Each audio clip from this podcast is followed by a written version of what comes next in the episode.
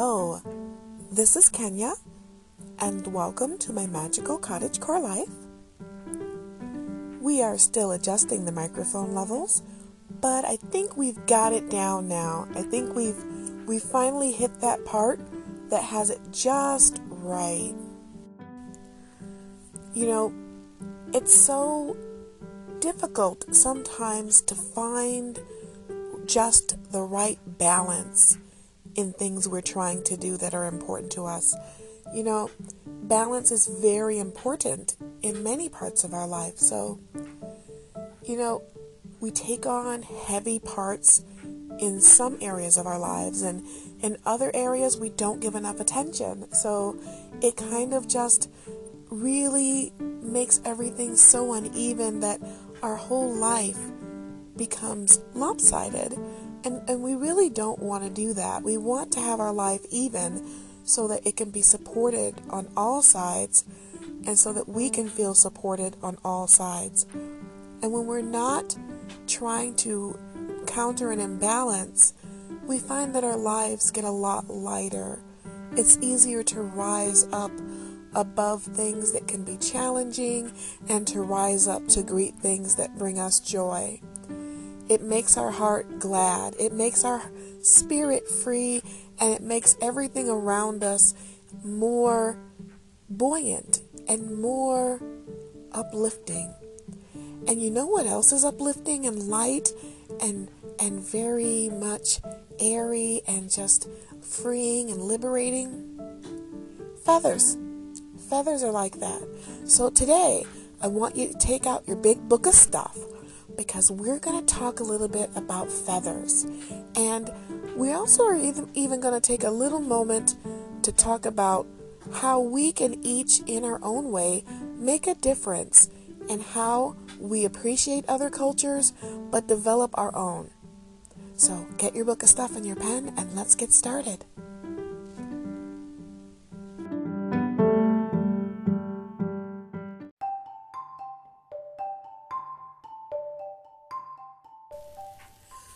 So, when we talk about feathers, the first thing you might think of is the feather you probably grew up drawing in school, and that usually is the kind of feather that looks like a gull feather or a turkey feather. It's long and it it usually has a little bit of a stripe to it when you're younger, when you're first learning to draw it. And that is a, a, common feather, but not all feathers look like that. There are different feathers for different parts of the bird. Different birds have different kinds of feathers. Most of us are familiar with the most common kind of chicken feathers, as well as marabou, but other feathers that you might have seen are turkey feathers, like on a, a huge feather boa. And those are a bit thicker and, and they come a little bit in more bold colors depending on where you find them. Whereas the marabou feathers are really soft, and you usually find those on nightgowns or mule slippers, like from Peggy Bundy from Married with Children. She used to wear those on her her feet, you know, and kind of like wag her her toes around. And my cat is making noise. Hello, Fluffy. Hello. Do you want to say hello to people? You want to say hello today? No? Okay. Well, that's fine too. She usually meows, but not today. So, you know, she likes feathers too, but we we, we won't get into that. It's a kind of a kind of a, a side product of a bad habit. Um, all right, so yeah, so we find feathers in all these different places, but do we really pay attention to them?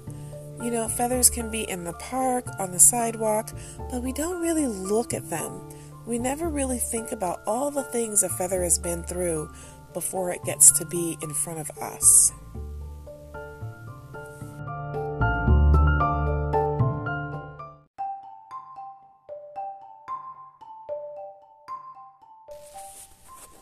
And one of the things I look at when we talk about the travel of feathers is not just from growing with the bird and soaring through the skies uh, through all seasons until they fall out and then they fall to earth, but the fact that they are attached to birds and if you think about it, they're really tiny dinosaurs or the children of dinosaurs.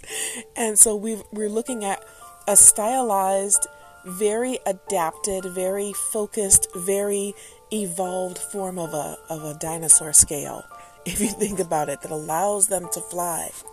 And I guess a lesson we could get from that is that anything can be adapted to be able to handle the circumstances that we need it to do.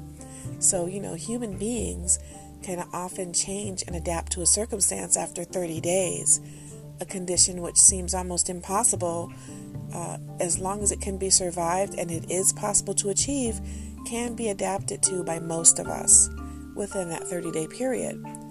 Think about how many millennia it took for a bird to adapt to be able to command the skies. And then you look at this simple thing, this feather, and all that it represents. And it kind of really is like a, a cosmic metaphor for how life challenges us and how we can turn something so small into something grand within ourselves to navigate all the things around us and raise above whatever adversity may be on our path. All right, that was kind of deep. Okay, I get it. I get it. Let's let's get back to to the point. Let's talk about some fun stuff. Let's talk about what we can make with them.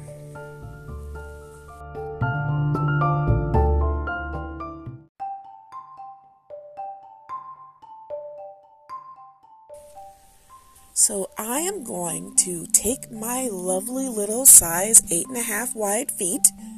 Don't tell my mother. She says I have a really big foot because all the girls in our family have size seven and a half medium. So, you know, but I'm to take my foot and I'm to put on my, my strappy boots with the heels and I'm going to walk into a field of landmines of cultural appropriation charges, and I'm going to talk about something that you've probably seen, and that is the dream catcher. The dream catcher that you see in almost every new age shop, every roadside stand, almost any bookstore or gift shop. The dream catcher.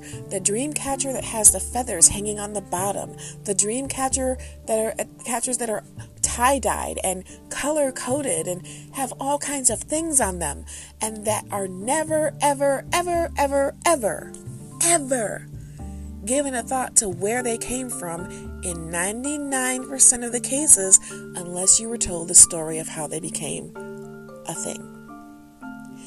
Most people don't even know, and I'm using a generalization here, what nation and what tribe inside that nation and what clan gave birth to the dream where the dream catcher came from?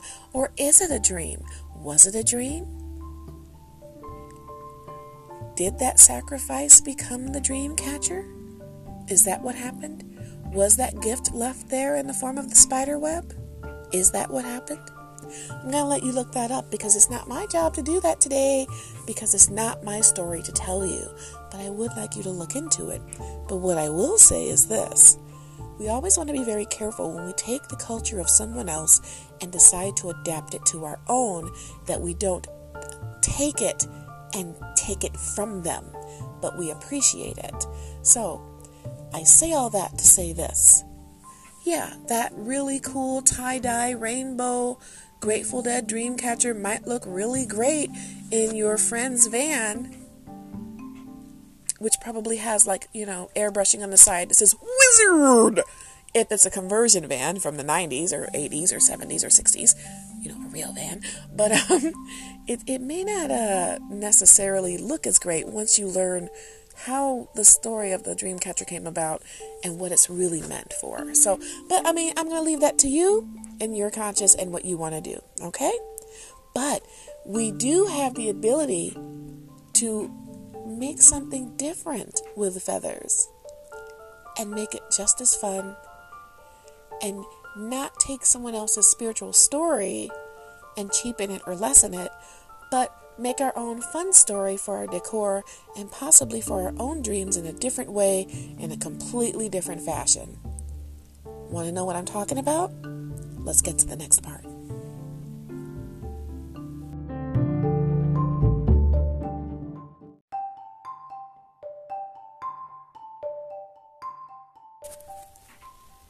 So when I was younger, we had art class, and most people have art classes.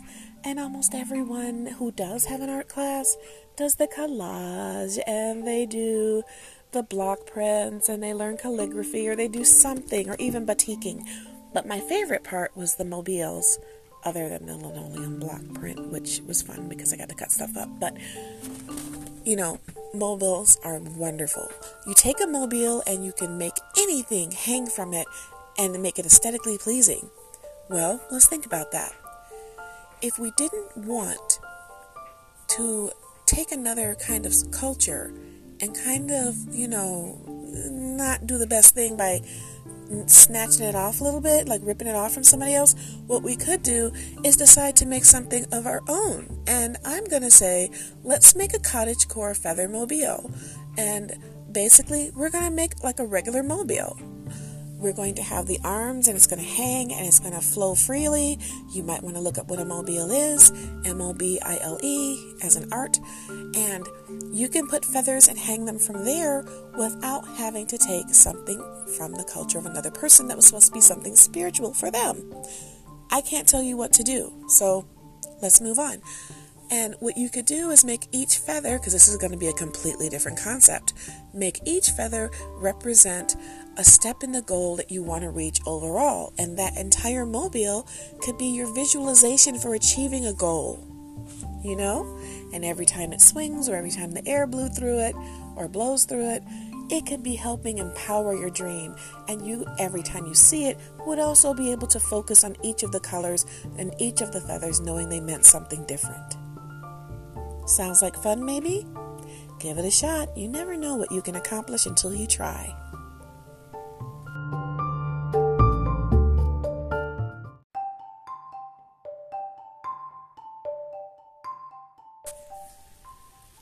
Also want to take a moment to talk to you about feathers because people walk through the woods, and in cottage core we do that a lot, but it's very important that some people don't know this. I'm finding out, and I think I should tell you. If you find the feather of a raptor, you cannot keep it according to federal law. That's an eagle, or a falcon, or a hawk. You can't keep those feathers. Those feathers are only for First Nation people, they are only for Indigenous people. Those are theirs. We don't get to keep them. So I'm sorry, you do not get to keep an eagle feather if you find it. At best, leave it where it is. At worst, hold it until you can get to a ranger's office and give it to them if you find it uh, has been uh, taken by children. You want to take it away from them and either leave it where it is or give it to a ranger uh, so that they can uh, either dispose of it or gift it to someone who knows what to do with it. The closest you could probably get usually are uh, gull feathers, crow feathers, if they're found. Never take them from the living crow, or if you find a turkey buzzard. But other than that, yeah, those guys are off limits. Just thought I should let you know. The more you know, you know.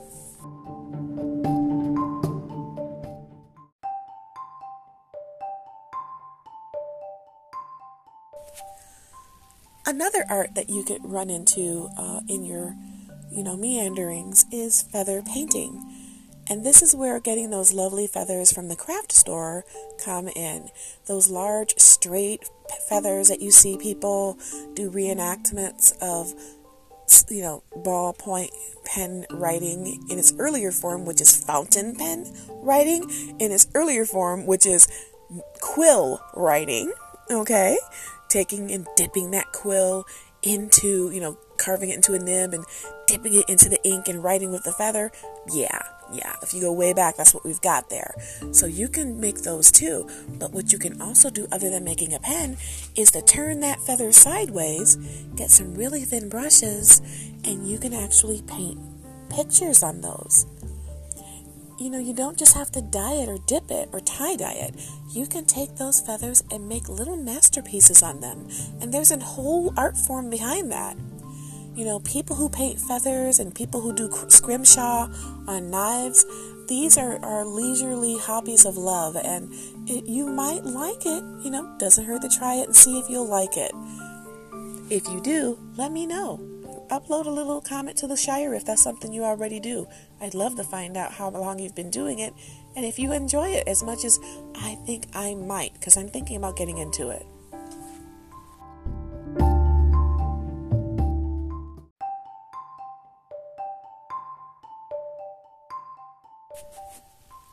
Did you know you can include feathers with your wind chimes?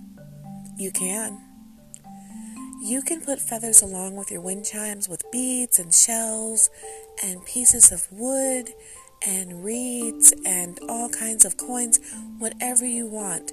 That's another way you can use them and incorporate them into your yard. It's another way to incorporate that lightness, that happiness, that buoyancy into your everyday life. Hanging them by your garden also will be something to give like a little bit back to your sense of being in another place because when we see things like this, you know, there are things called signs and symbols for the conscious mind. Um, that was a quote from uh, Drew Ali, and um, I, I find it to be true that when we see things that trigger happy things in us, even if we're not acknowledging them on our conscious level, we acknowledge them on a lower level or on a subconscious level. And by having them around, by beautifying our surroundings, we have the opportunity to constantly remind our soul of beautiful things. And by putting things like that in our garden, we could enhance it and make it another place of beauty in our lives.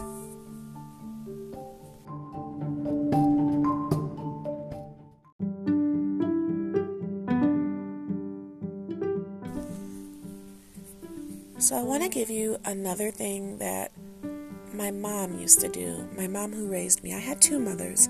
I had a mother who was my biological mother, and my mom who raised me. And my mom's name was Mary Nesbitt.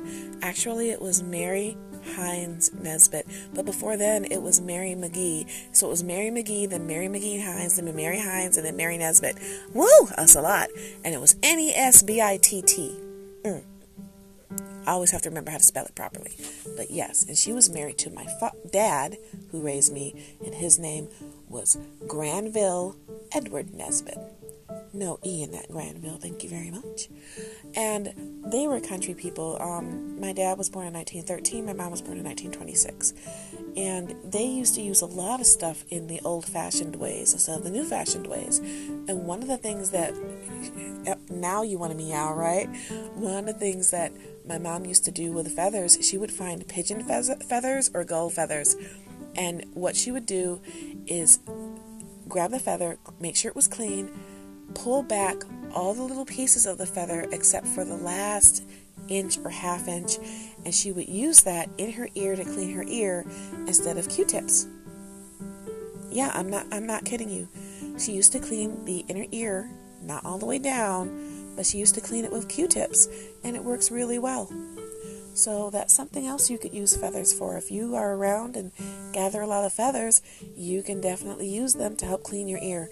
It's a lot softer than that big old cotton swab, less likely to come off in your ear, and it's another way to just, you know, make your life a little bit closer to nature again. And I really haven't seen anybody doing that except for my family.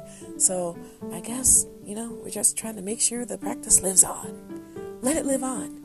And this brings us to the end of our feather episode today. And I hope you had a good good time with it. This was a short episode, but that's okay. You know, it's it's like time flies when I'm with my friends and we're friends, right? So, I guess this will be an unspoken sponsored episode because I do like those super secret unsponsored episodes every once in a while where I can just talk to you and not have a sponsor.